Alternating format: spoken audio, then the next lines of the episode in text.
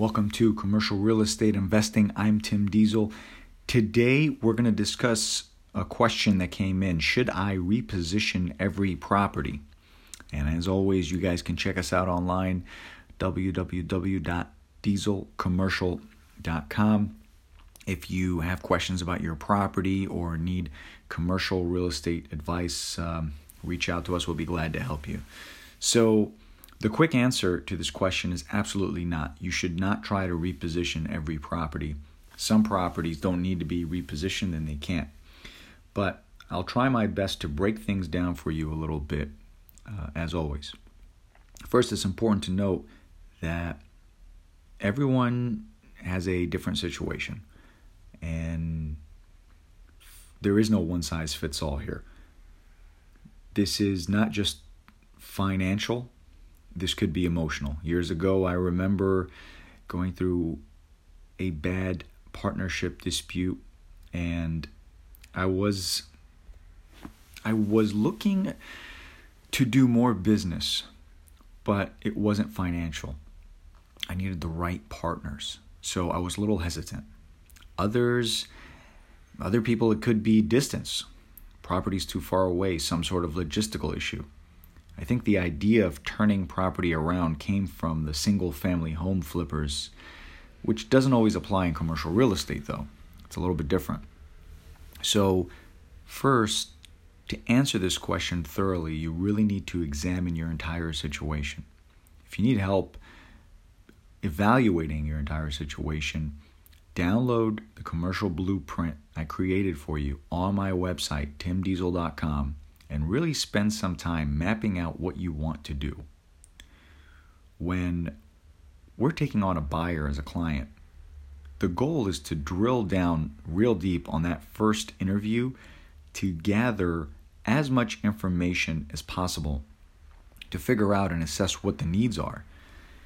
If you ever found yourself, let's say you're looking for apartments and looking for apartments for 20, 30 minutes, and you don't find any apartments that you like, all of a sudden you start saying, okay, I'm gonna start looking for retail or office space or something.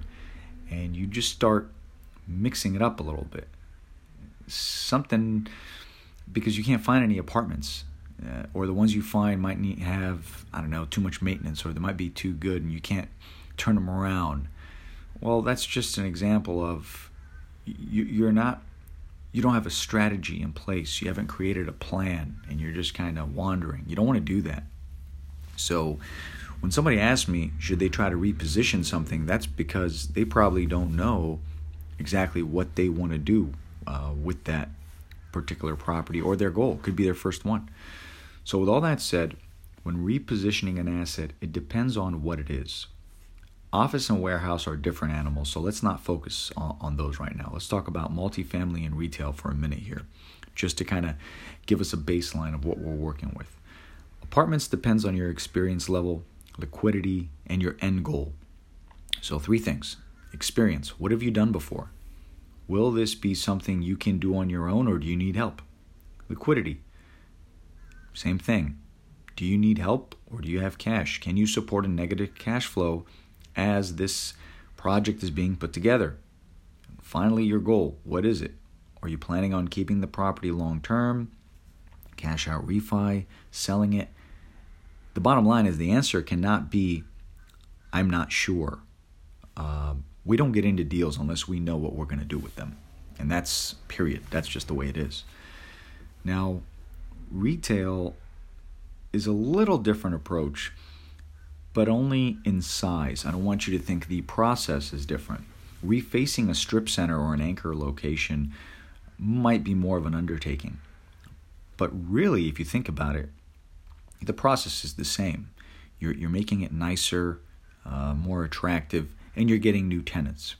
So let's not lose too much. But if the space is vacant and it's retail, you probably want to call some businesses and start to gauge what kind of interest level uh, is in that uh, to try to attract uh, those people or to see if you can even turn this thing around. You might not be able to. You might have to work out the leases that are already there and maybe negotiate better leases.